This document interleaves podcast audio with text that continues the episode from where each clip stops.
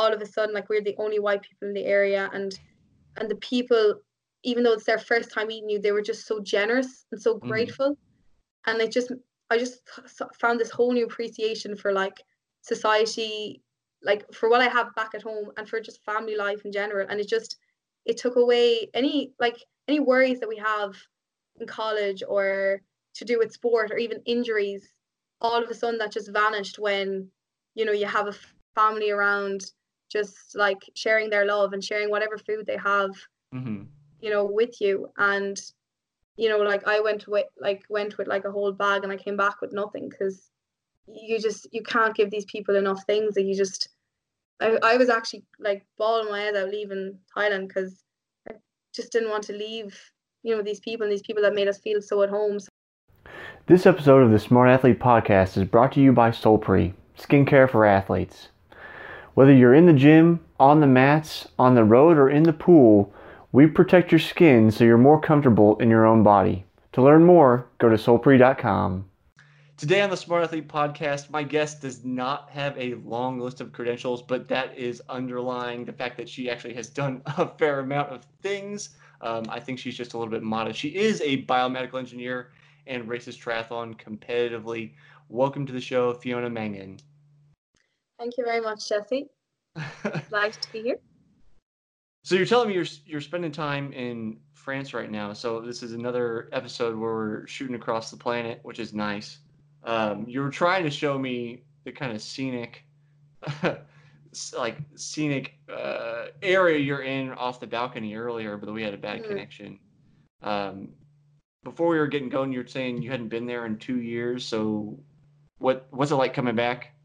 Um, oh like it's it's incredible because we like grew up here basically every summer we went here as kids.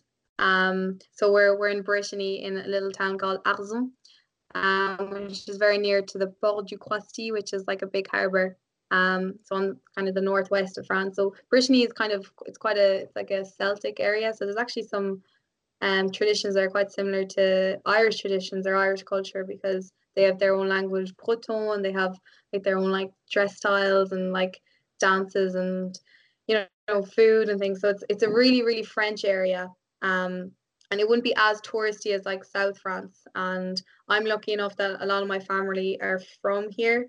And so we have i have my grandparents have a holiday apartment here that we spent so they've had this apartment here for the last like 50 years. And my mom and her sisters would have spent time here. And then we spent time here as kids.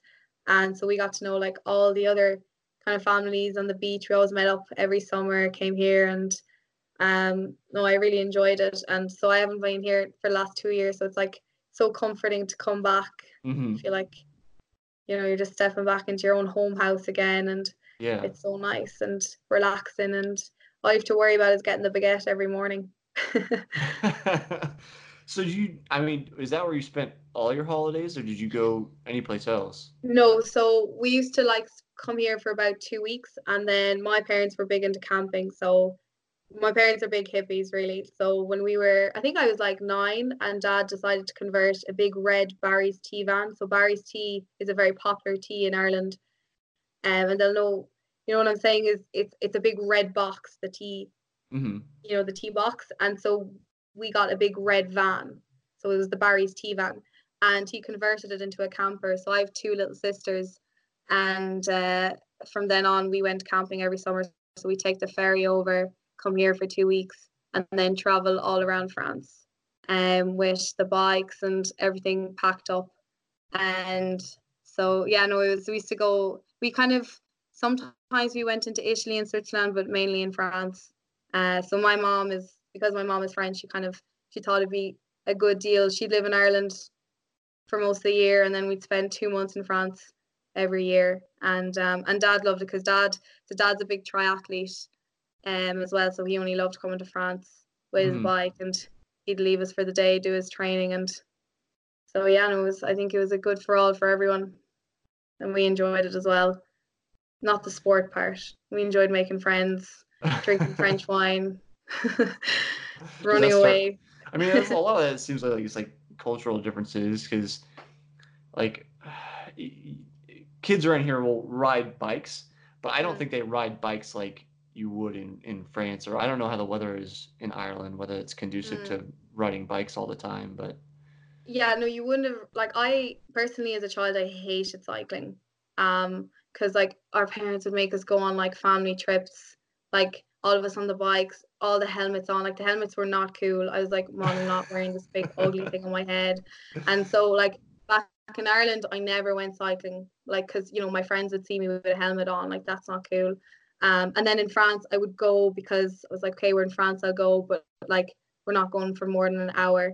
Um, but yeah, like the weather in France is perfect for cycling, especially we would camp a lot around the Alps, and so you'd cycle around like Lake Annecy and um, it's just some gorgeous like views and scenery, which I didn't appreciate at all at the time, but mhm. I can imagine. And when I I've been back now as an adult, I guess, and just yeah, it's absolutely it's heaven like going cycling around there. You just want to go out with your bike every day.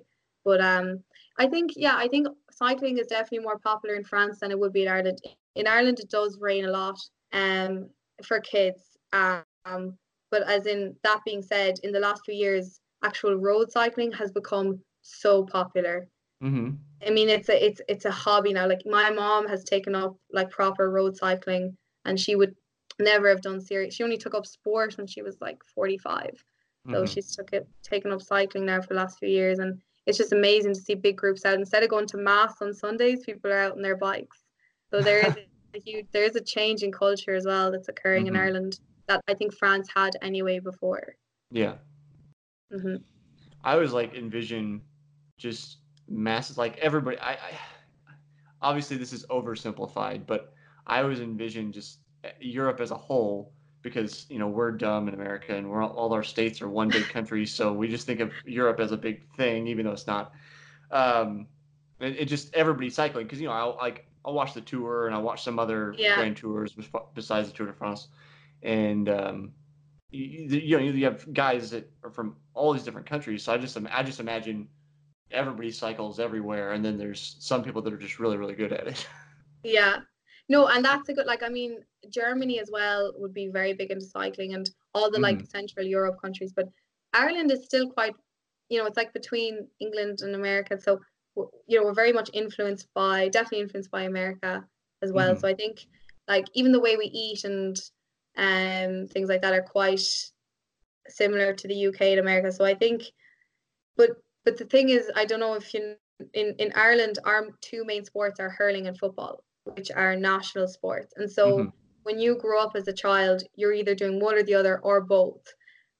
And so it's very rare to get into cycling or competitive swimming or running. It's like, no, you're doing two, you're doing one of these two field sports. Mhm. So my community was very popular. Like football was what my village did. So Gaelic Mhm. football. And Gaelic football is a mixture of like volleyball, basketball, rugby, soccer. It's played with like it look what looks like a football or a soccer ball, what, what you'd know as soccer. right. Uh, it's played on a on a pitch the size of a rugby pitch, and you've got two goal posts and a net. If you hit the ball in the net, that's three points. If you hit the ball over the post, that's one point. And it's played by hand. It's very much, I, I, don't know if you've ever. I guess it's a mix of American football as well and Australian football. If you've ever seen that too. I was actually going to say if, if, Yeah. it like footy, but yeah. yeah. Um, and so you can hand pass it, you can foot pass it or kick pass it. You can run four steps with the ball, but you have to either bounce it or kick it to yourself. Mhm. Um, and that's called like soloing. So if you want to run up the field with the ball, you have to kick it to yourself every like four steps. Hmm. Um, and then you can pass it on. So it's quite like football is it's quite a physical sport, but it's quite it's quite fast. Um, it's played, I think it's like 35, 40 minutes aside. Um, and then you've got 15 players. And then hurling is played with sticks, so it's like hockey in the air, is how I describe it.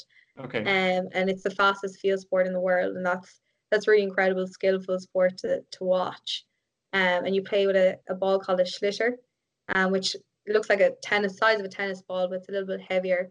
Uh, and you pass that ball around using your your hurley, which is like I guess your your hockey stick in the air, but Mhm. it's, it's a it's a wooden it's a wooden stick.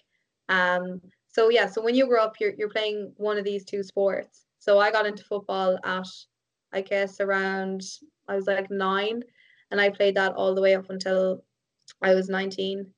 Um, and I, I mean, I love football. That was was such a team sport. I played with my club, and then I played with my county, which is like the next level. Mhm. And you don't really go past that because you don't play for Ireland because no one else really in the world plays football. Actually, that being said, a few American teams do come over sometimes, and a Mhm. few European teams, but um, you really play at county level, and so that that's our two main national sports. So I think when it comes back to like cycling, and for me, they were kind of unusual sports to take up as a child. Mhm. Um, now running cross country running w- would have been popular, and and then competitive swimming. But that being said, we were from a rural village, so we didn't have um like a competitive pool nearby. The nearest pool was probably like 30 minutes away. So, you know, that's not that's not convenient to do that. So pick up the next sport that's around you. Yeah. And same with the running clubs, they were kind of further in the city. Um, so you got your sport by running around the cattle fields uh, and playing football.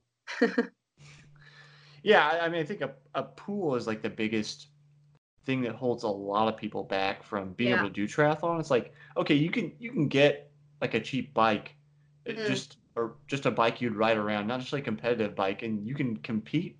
But if you don't Yeah. have the ability to get in and swim, then Yeah, that makes it very, very difficult. And most people don't live in a climate where you can just like go to the lake and swim all year. no, yeah, So it, yeah, it, I think that's the thing, more so than like triathlon's known for being as expensive as you want it to be.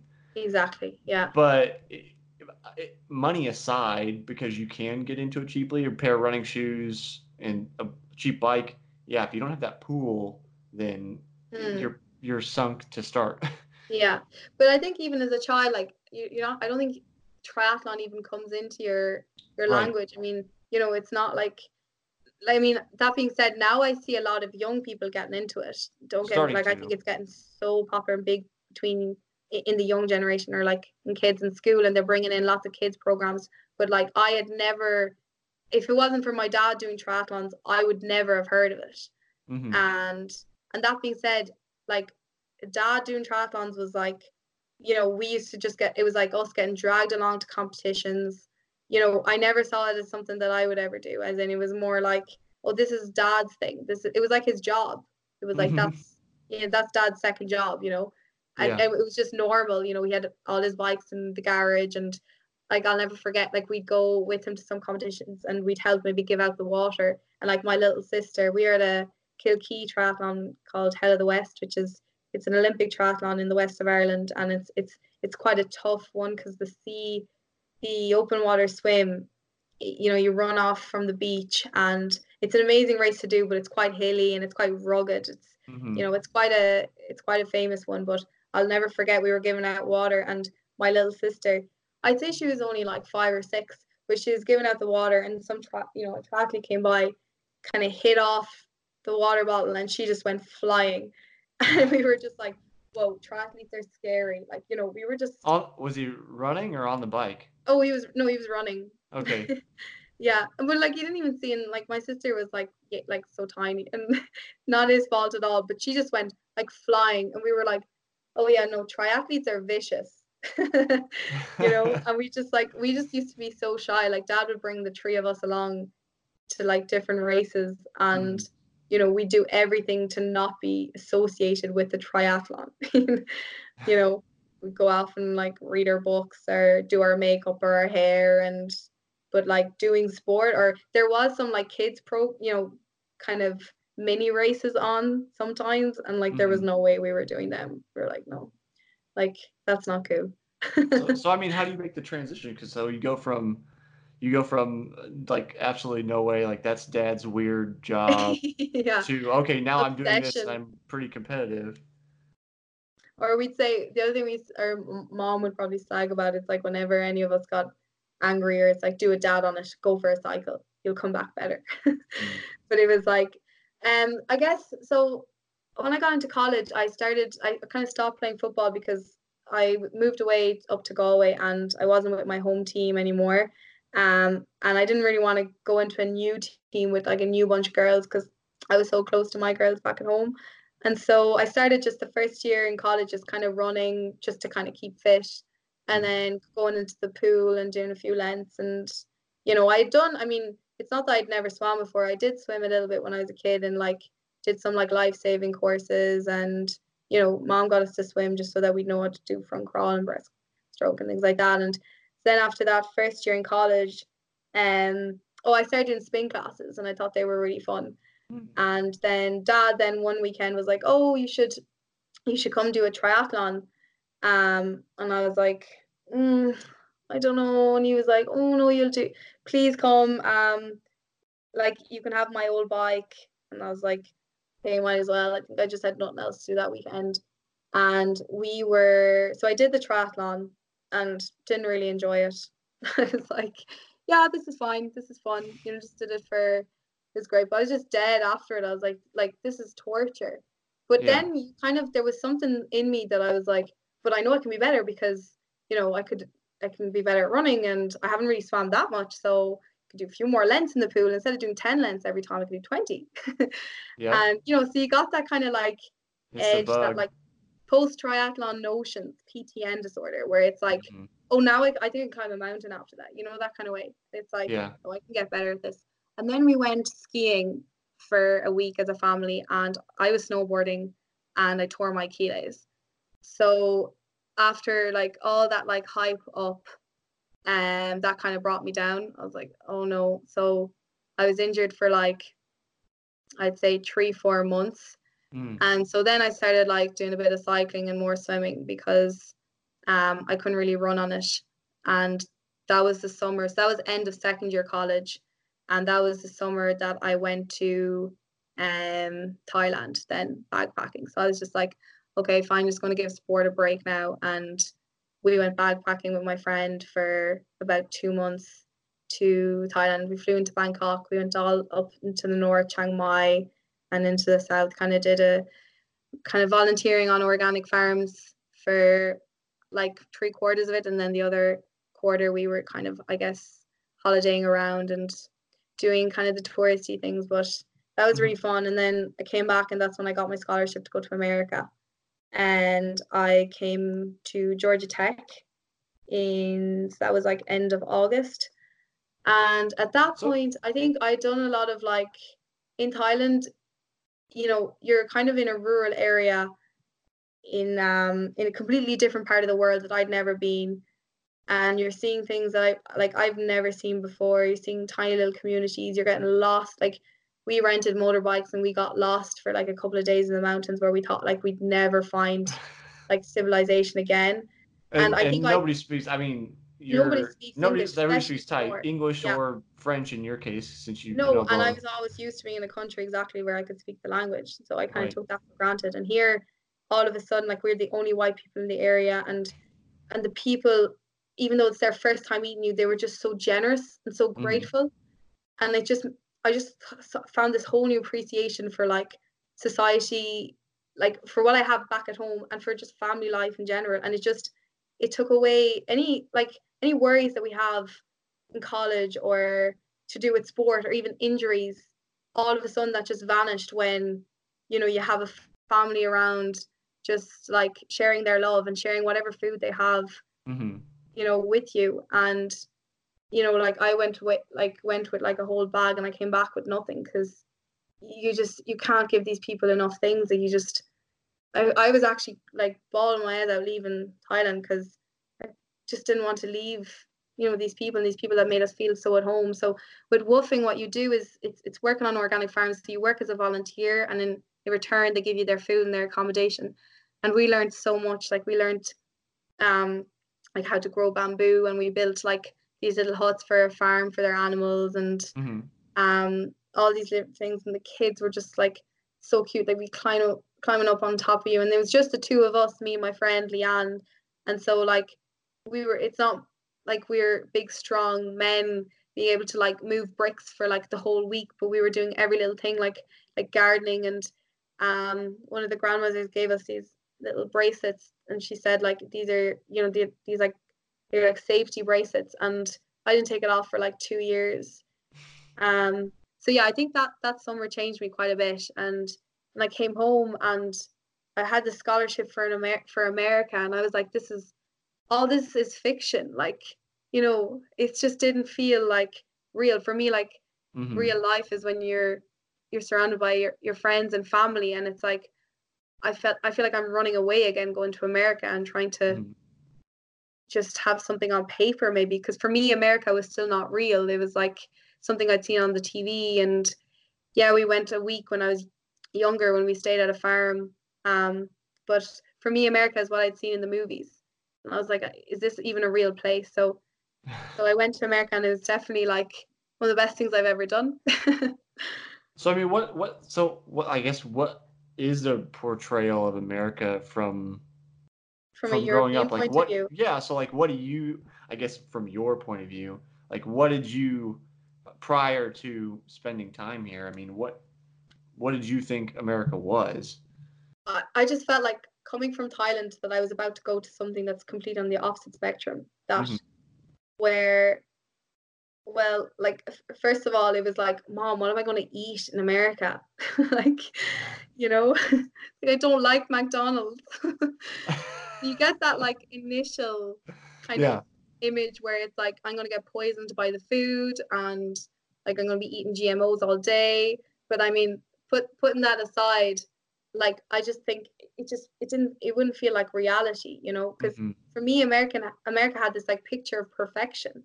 You know, when you when you watch movies and you see people on TV that are American, like for me, the way they act and when the way they speak is like perfect, and and that's TV. And then you go back to your like normal life, you know, Mhm. and and I guess it, it just seemed so big. It just seemed so big that I felt like going over there I'd be completely lost.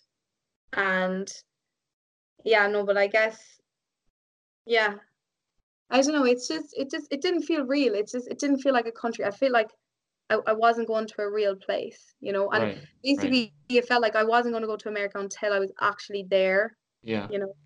Um so so yeah, How we long is the arrived flight? to Atlanta. It's about nine hours from Dublin. And usually Um, you just sleeping the whole way, or you like sitting there nervous and not?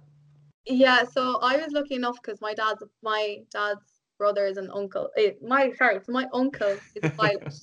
so with Aer Lingus, and I mean this is the thing in Ireland. It's like it's it's very much like you know family connections and who you know and all this kind of thing. But um, you know that's one of the things I was like when I'm in America, who am I going to ring if my car breaks down? You know things like Mhm. that. Like who helps you over there?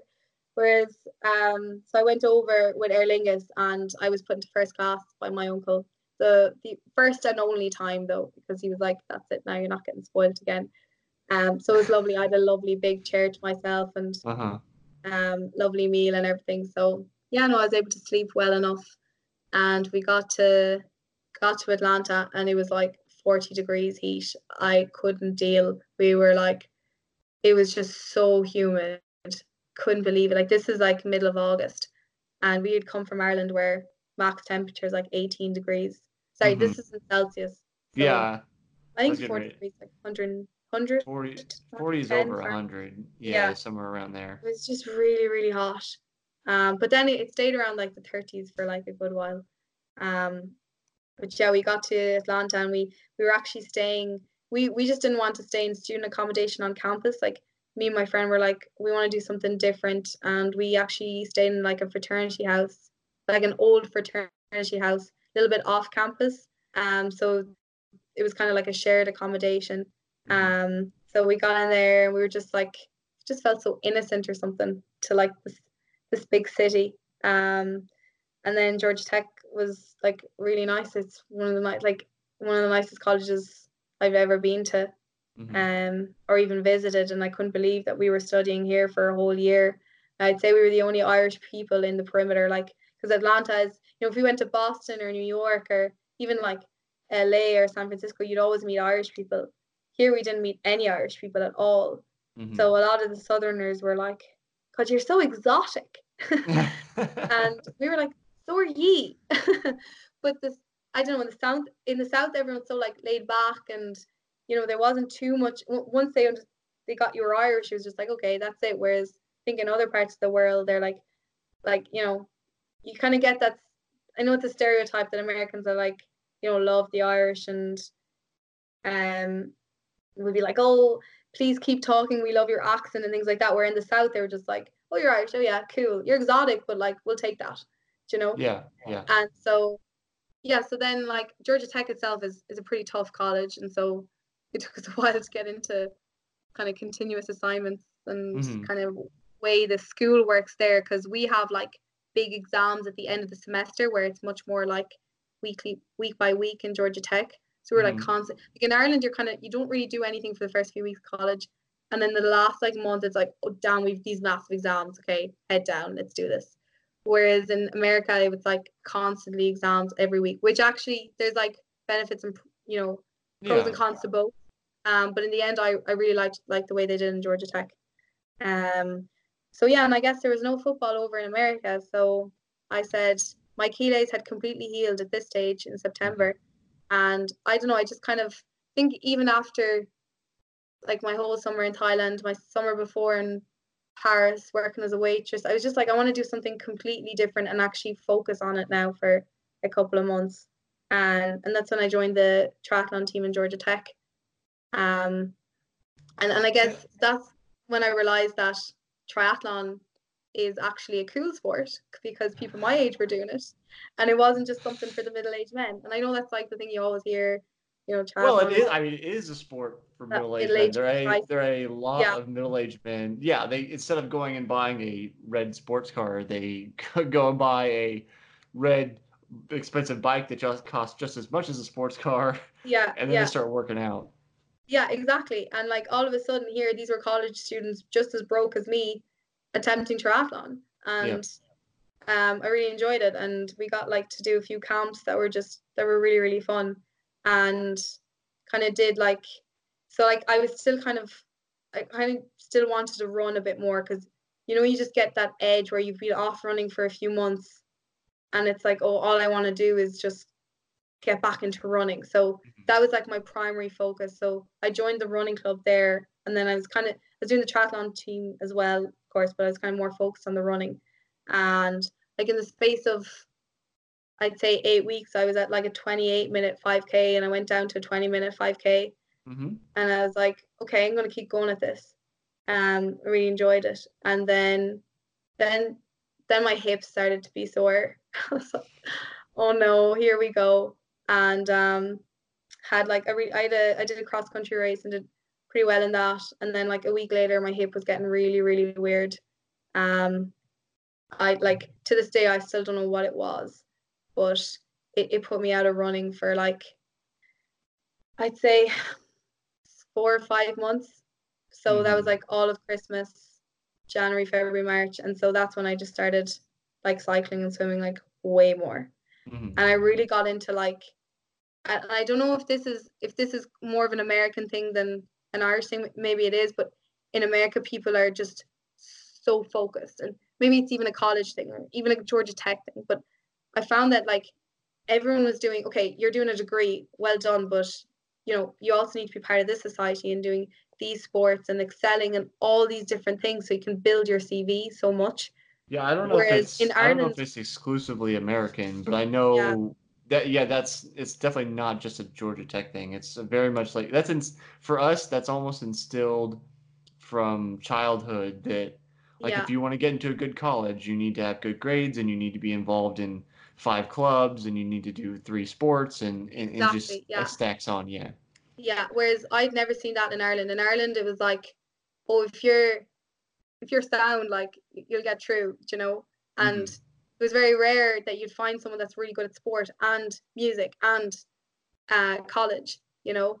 Mhm. Uh, there's much more an emphasis on how how you are in society and like you know how you get on, how your family gets on with people and you know things like that. Whereas I just don't think there's as much pressure to be to excel in certain things uh, as there is now. Maybe that's just me coming from a rural, you know, part of Ireland, um, like kind of the countryside and stuff. That like, you know, even even the fact that my dad did, tr- my dad was probably the only triathlete in our village, you know, as in every he was the only one out on his bike on the roads, and everyone would know, oh, that's John on the bike you Mhm. know like it wasn't a done thing whereas coming to america eh, like just having all these like things under your belt was just just the norm so i think my competitiveness tried to like match with that. So when I got to Georgia Tech, I was like, oh my god, what have I what have I been doing with my life? Do you know, it was that kind of like slap in the face. Mhm. And I was like, okay.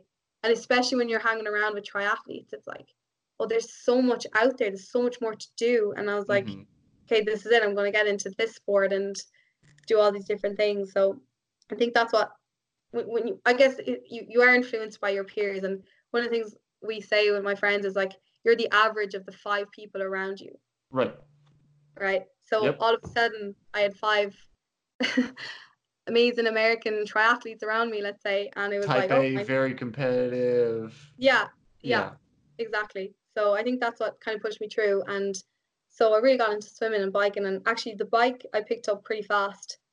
Um, I really like we were going around the Smoky Mountains on, on our training camps. So that's like North Georgia, and like killing it on the like downhills. And yeah, they were just a really really good group of people that I was Mhm. with, and I just really enjoyed it. So yeah, couldn't couldn't complain there. Um, but at the same time, we'd come over on, you know, for this was our only year in America, so every weekend we were still going out, drinking quite a bit, hmm you know, with my Irish friend Katie, and it wasn't as if like it was like the week I was American, and at the weekend I was like back to being Irish again.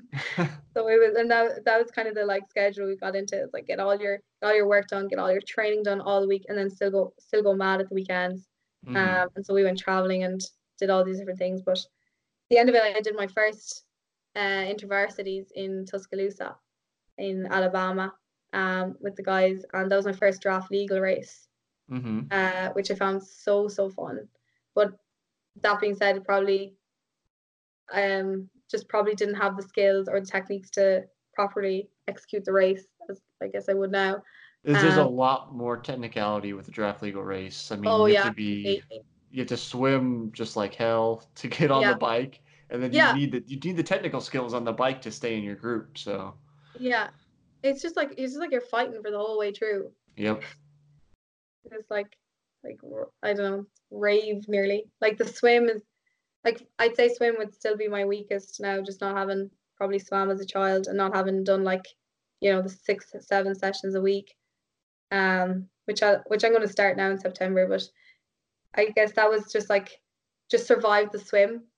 And then so I was like one of the like last ones going out of the swim. And then I moved up to one of the like first groups on the bike because I Mhm. just like was like, and I was on a bike that was way too big for me. I think Bryce's friend gave me his bike because it was an aero bike, and I was like, apparently this is faster, so get, getting on top of this, and way too big, but still, I was just like, I'm gonna go, and I just I really enjoyed the bike, and the draft legal was fun because all of a sudden the girls start like grouping up. once you get into a group, everyone starts Mhm. working together, and it's like, Yep. wait, I'm competing against you, but like, yeah, all of a sudden we're friends for this like 30 minutes or whatever. Small, yeah, small Yeah. section where you're gonna work Yeah. together to try to get away from everybody, and then Yeah. it's it's everybody for themselves. Yeah, I love I love those dynamics like in a race, and I always say like every race has such a different story to tell. I don't know about you, but not one of my races has been the same as another race, and there's always Mm. always learn something different from a race. You know, or, or always come out of it being like, you know, like just got a completely different feeling out of every race, which is I guess what I like about triathlon is that I get bored quite easily, as you can see, because I jump from things to things. But triathlon is the one thing I've actually stuck with now for the last few well, two years, I guess. So hmm just because it never gets boring. So, um, one of the things I was I was curious about was like how how did the you're telling me before we cut recording about um, applying for your study abroad because you're at um, Galway hmm studying, and then there's a study abroad program. So, like, hmm you're saying only a few people get to go. Like, what what what were the criteria? Like, how did you know how did you get picked? I guess, or the opportunity to come. Um. So I guess yeah, my year in biomedical engineering, there was about seventy of us, and four were to get picked. So I, initially, it's based on your results, and then you go through three, three or four interview processes. Hmm And so then there was there's four places, and so two people got to go to Purdue and two got to go to Georgia Tech. So really, they interviewed you. Like, okay, it's one thing getting the results for it, but another thing is like, you know, do you have the I guess, characteristics to be able to go abroad for a year. And for some reason, I was able to convince them in that interview. um, I guess one of the things is like I lived away from home anyway. Um, because I guess one difference as well between maybe Ireland and America is that in in Ireland we're always close to home. So if you go to college mm-hmm. in Dublin, you're only like max three hours away from your home house. But most people actually end up going to college right near their house. So you end up staying at home. Whereas I know in America, a lot of people go away for college and mm-hmm. they don't come back for like four or five months. So I, I, guess finding people that had gone away. So I'd gone away to Galway, which is an hour and a half away from my house, but still, that's still considered like, you know, you're traveling for college. Mm-hmm. Um, so that was, I guess, one of the things that helped to push us through. And um, I just, I guess I was, I've been top of my class for last for, for every year in college as well. So that, that helped to get me um the place in America, and then in afterwards, then my placement in Boston Scientific, where I worked for a few months after that. What did you do there? So there, I was working with um heart valves, and so I was investigating the calcifications of in your aorta. Um, and actually it stemmed from I worked in Georgia Tech in a lab in um in a fluid mechanics laboratory in Dr. Yoganathan's lab where we were actually making um a radial transducer so to in order to calculate the, your annular forces in your so in your you know your aorta so that's like a valve in your heart mm-hmm. we were we created a transducer to measure the forces of the aorta and okay. so when you put in a heart valve you know, there's obviously certain sizes based on the geometry of your aorta, but you also mm-hmm. want one that will actually mimic the forces of your natural um annulus as well. And so that's okay. what one of the things we were investigating. So that followed through when I got a placement in Boston Scientific then from that. Um, which was great. So did that for like a whole summer. Um, and I guess at that point I got into a routine of working on my placement and then training and I guess that was my first summer competing in the Triathlon Irish series, which is the national series we have here at home. Mm-hmm. Um, so yeah, that was just that was my end of third year before getting into final year. Well, I saw, so I'm hoping you can tell me a little bit more about it. When I was, um, you know, trying to do a little bit of background research, I saw. I'm gonna, I'm sure I'm gonna say this wrong. Is it is it Loci where you work now? Yeah, Loci Orthopedics. So. Um, yeah. So can you tell me a little bit about what they're doing? Uh, I looked into it, but I think it'll be probably easier for you to explain what they're doing. um, yeah. So I guess um, I joined a startup company in September, and so there's only three of us. There's a doctor and two engineers, and what we're making at the moment is a treatment for thumb-based arthritis. So um, it's very common. Actually, 30% of women over the age of 60 get this disease and it's it's very painful um, and affects it affects a lot of a lot of women, also a lot of men as well, and it affects how you perform your daily activities. And and at the moment, surgery, I guess, is the prime option in order to fix this, but it doesn't. It's not ideal. And what we're making, we're a biomedical implant, so so we're company sorry, so we're making an implant, and so so you have your you have your hand, mm-hmm. and in your hand you have, or in your thumb you have two bones that articulate your metacarpal and your trapezium. Hmm. And so thumb-based arthritis is when these bones here start to get degenerate and them rubbing against each other causes a lot of pain. Right. And so at the moment, one of the solutions is to take out the trapezium. And so you still have the range of motion, but you don't have that same force as you would have if you had the two bones together. Right. And otherwise, there's other things like ligament reconstruction. As in when you take out the bone, you'd you try and like sew up your ligaments again to get some sort of range of motion. And otherwise, there's a total arthroplasty implant where you, you it's it's like you're kind of fusing both bones together.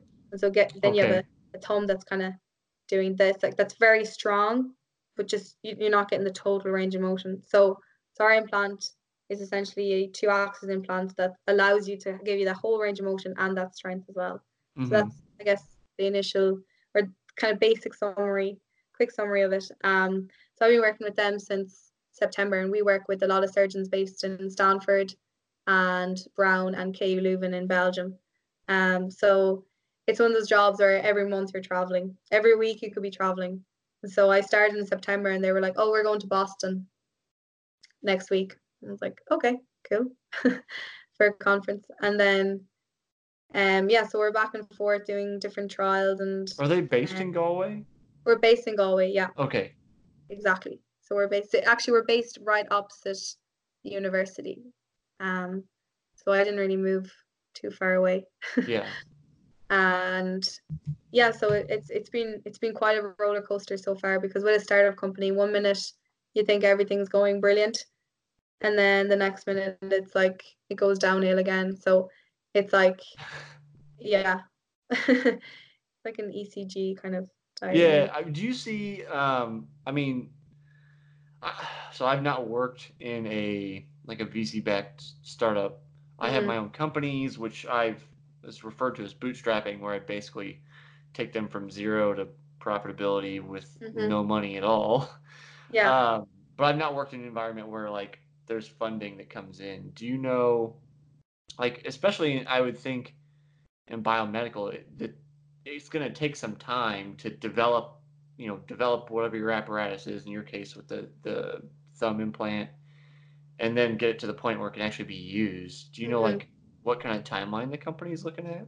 like i think initially we were looking at like two three years and now you could Okay. be looking at six years really depends because you know the, the big thing with biomedical implants is getting approval Right. um, to get onto the market so in america you have the fda hmm um, and then in europe you can get your ce mark and then you know there's kind of equivalent agencies then in like japan and china and other parts of the Mhm. world australia um, but i guess fda is the big one for us now and that can take anything up to a year to like five years. So that's what we're kind of building on at the moment is is getting fda approval. So um th- that's the big stopper. I, I think from a biomedical point of view that, that that's that's where you get your biggest issues because i guess you can have an amazing product something that works perfectly but unless Mhm. it gets approved it, it means nothing Right. you know um so but it, it it's really interesting i think from my point of view initially i didn't know if i wanted to go into a startup or join a big company but i think from a startup it's just amazing to see something start from you know from really basic designs that i'm just kind of drawing up on solidworks to something that could actually end up in a human being and helping someone's life and Mhm. seeing that whole like journey in between is just is like incredible and it's like I, i'm just i'm so like motivated to see it through now Yeah. um that you know it makes you love your your job and and, and the guys I work with are, are, are brilliant and they're just they're so wise in this industry but it still is a learning experience for us all I mean, you get since there's so few of you, you get a lot of like hands-on experience with what's going on, right? Whereas, I mean, if Mm. you're in a big company, then yeah you're really not.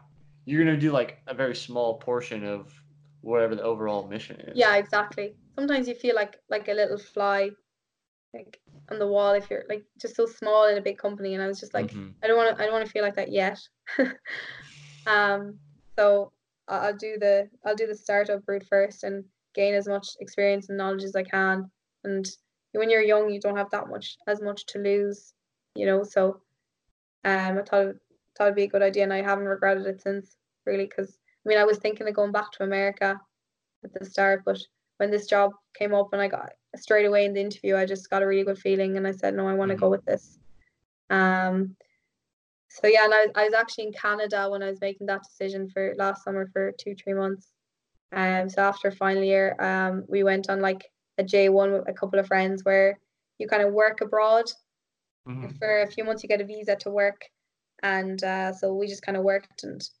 parachuted I guess for a few months out there which was nice um, but I was ready to come back home to Ireland I wasn't ready to go away to America again Mhm.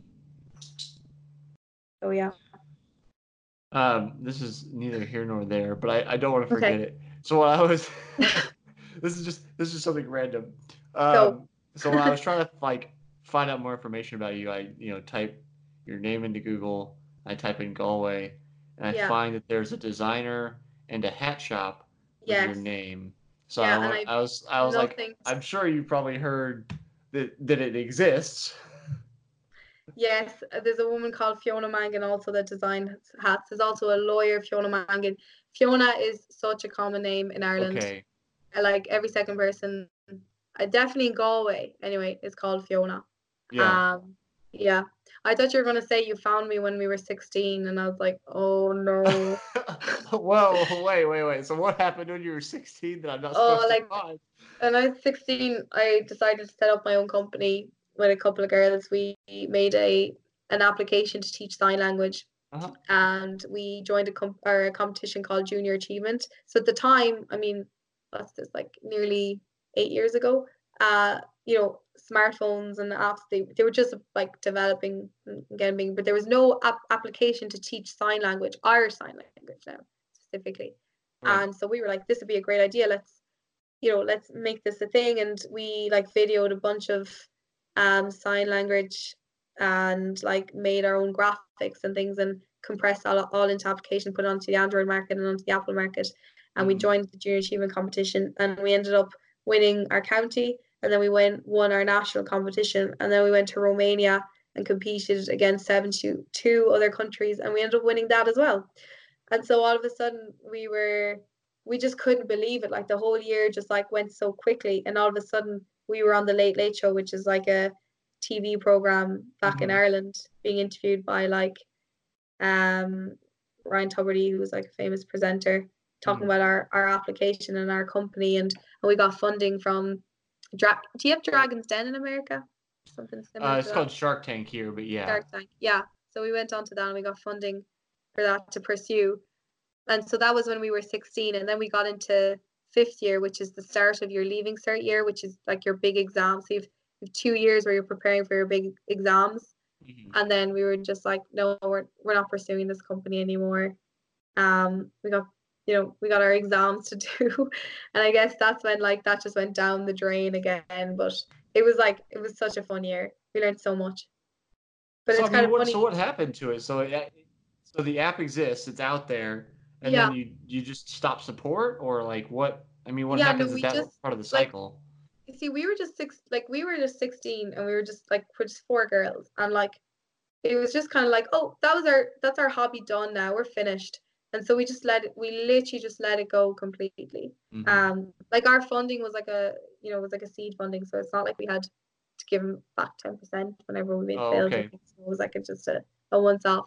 Um, and so like the app now is completely off the market and and actually any money we did make from the app we gave back to the deaf community because we never had put our own money into it. We'd always sourced for funding and we were doing this out of fun. So any of the money we got, we just gave it back to the people we'd been working with.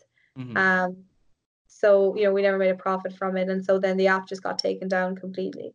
But it's kind of funny because I guess that startup vibe, you know, during even after that year, I don't know what ha- I don't know what switched in me like in the last two years, but I was like, oh, I'm never doing a startup again. Like that that's too stressful you Mhm. know and i think i just i guess i went through a period when i was like 17 18 19 of just being more of like a rebel of uh, not a rebel but more into drinking and going out. And Mhm. so that's why i always thought like startups and triathlons and things like that it's, it's something i'd never do like you know? Mhm. and it's only now in the last two three years is i'm, I'm doing exactly what my 16 year old self would have thought as totally uncool and weird. Do you know Well, that kind it- of I- I guess for me at least, like triathlon and entrepreneurship and like yeah.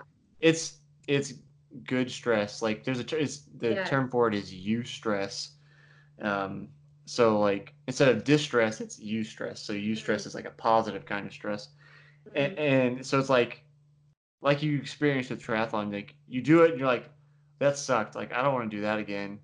And then something after you start feeling better, you're like, no, I think maybe I think maybe I'll do another one yeah you know, I, I don't I can't tell you how many times I've finished races and I mean there have been times I've ended up in the medical tent because I raced too hard and it just God. had a terrible day and overheated and wanted to like I, so I've been racing triathlon this is my 11th year of triathlon 18 years of endurance sports and I've said this is dumb. Why am I doing this? I'm never doing this again. Dozens of times and yet I continue despite all that um I think in part because I like training, but it, it's that like positive stress, like like you're experiencing now with the startup, and you see that product in in the beginning, and it's it's a ton of stress where you're like, how how are we possibly going to make this a thing? Mm, And there's all the stress of like figuring it out, and then the high of figuring it out, and then more stress as you like, okay, now we have to get FDA Yeah. clearance. It's just know, this and up and down. it's up and down. And one of the things I always find is that like if there isn't a little bit of if you call it if you want to call it eustress, I just find I don't get things done in the day and I don't have a purpose.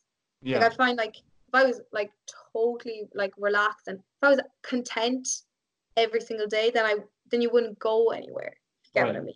Now Yeah. everyone is different, but that's just the way it's just the way I see things. Like I just I love waking up in the morning and, and having like having a to-do list and having things having a purpose. And I think that's why I got really got into triathlon. It's because I like orientate my day now around around my training Mm, and and I also think the stress or the intensity of the startup matches the intensity of triathlon.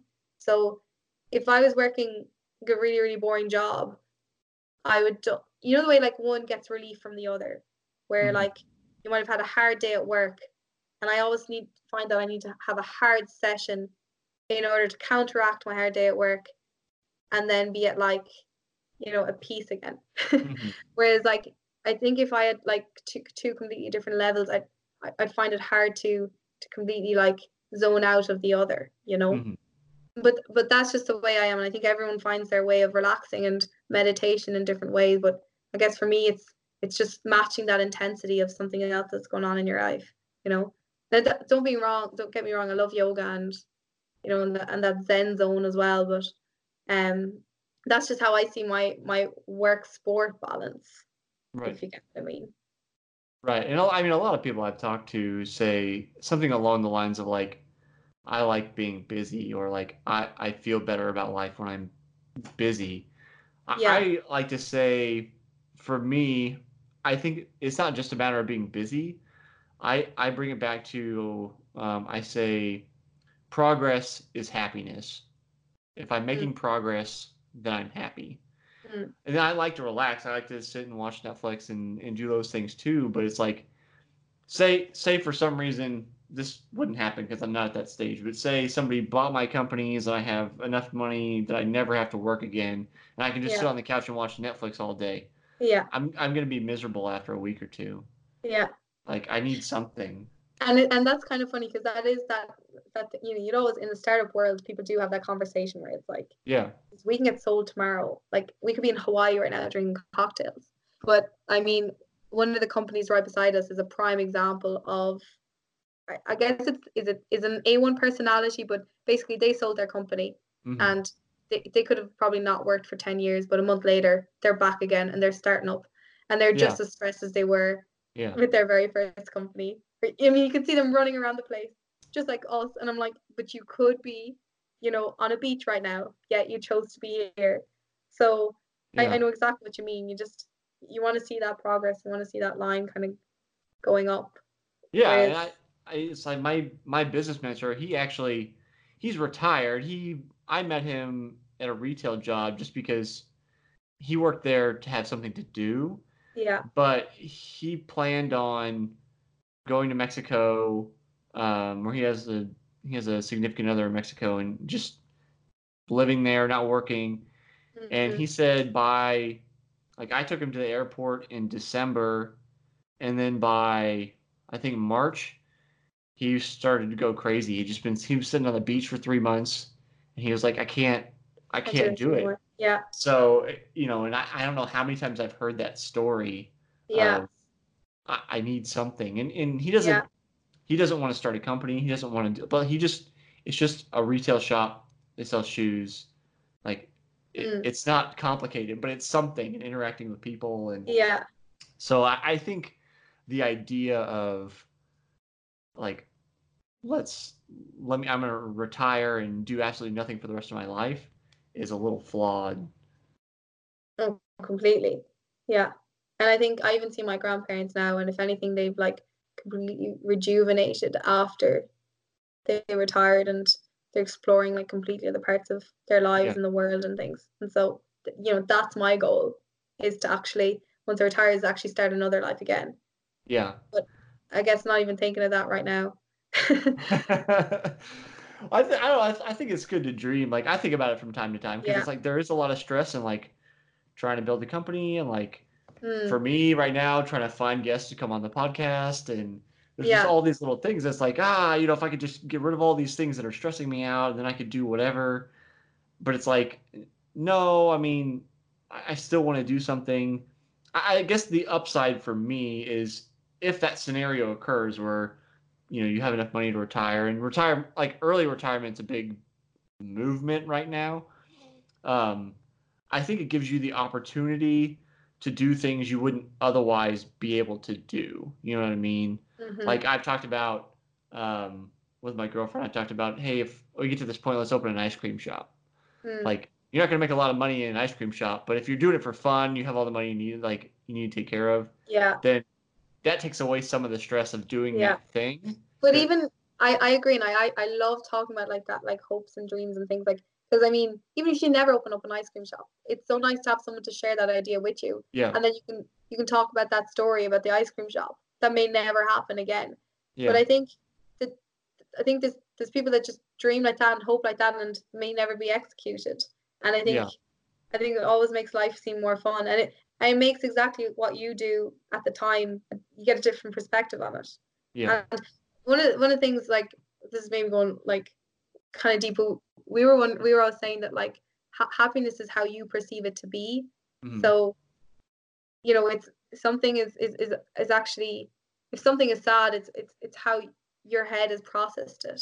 So you mhm, could actually be happy like 99% of the time if you're able to like program your your mind to be in that way, let's say. And so Mhm. if if setting up if the hopes of setting up an ice cream shop, you know, all of a sudden brings you happy, then you're going to look at something else like a minute later, an hour later, and have a complete different view on it. Hmm. If that makes sense. yeah. No, I'm with you. It's, it's just like programming about thinking about. yeah. I, I'm already in a state of happiness, so I'm more likely to perceive the thunderstorm and rain outside as a happy event versus Yeah, something that's very exactly. sad. yeah.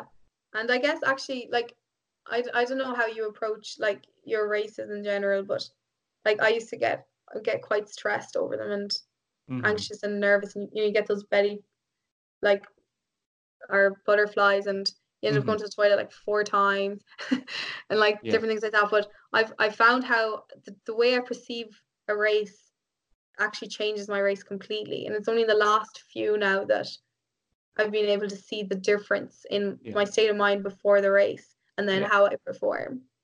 Yeah. And and and that's only recently that I'm learning that and and I'm finding it like something I really really want to work on because Well, it's you go. Sorry, go ahead.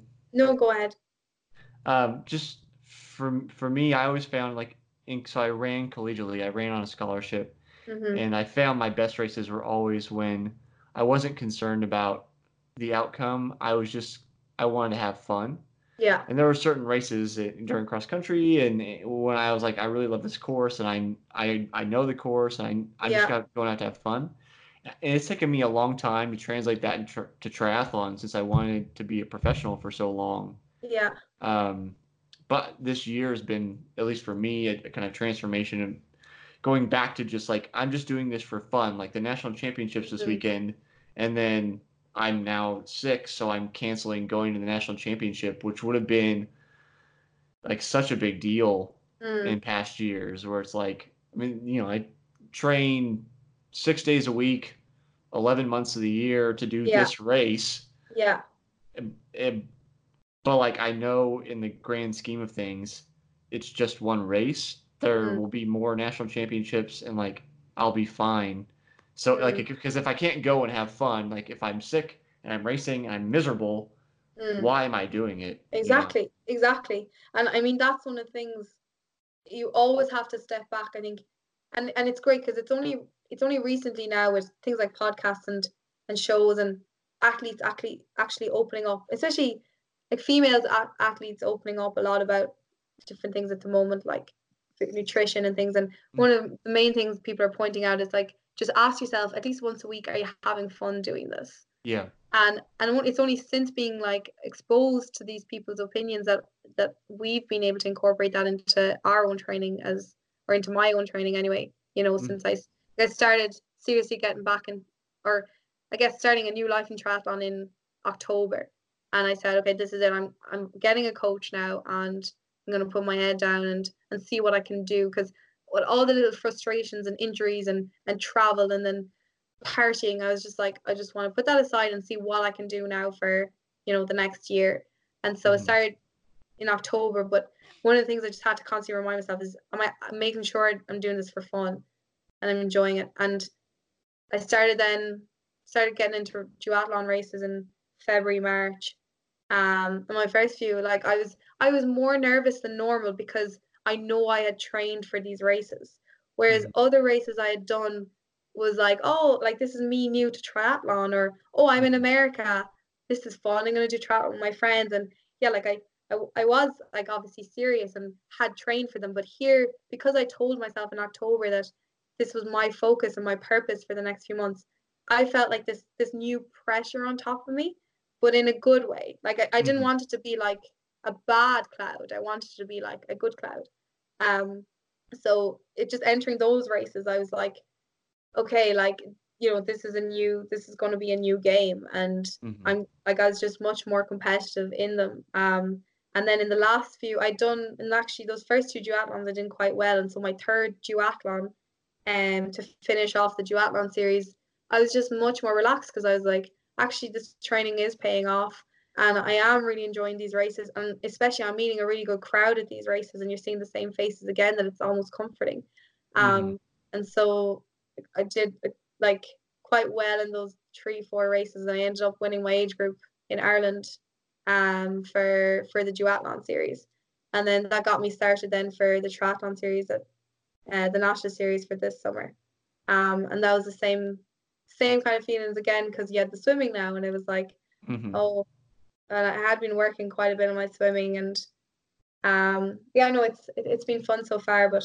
I'm still I feel like I'm still so at the early stages to some of you know the athletes like you might have um, interviewed before who mm-hmm.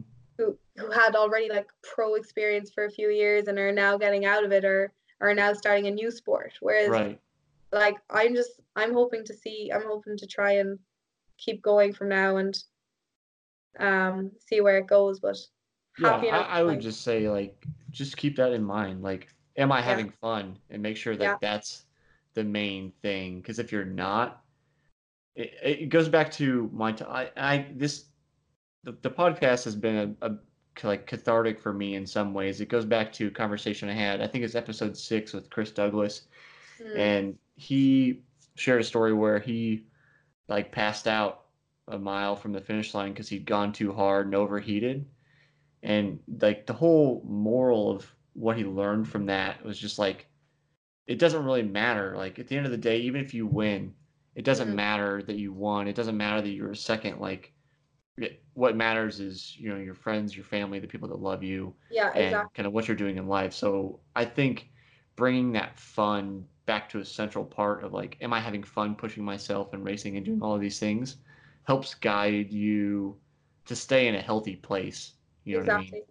Yeah. Exactly.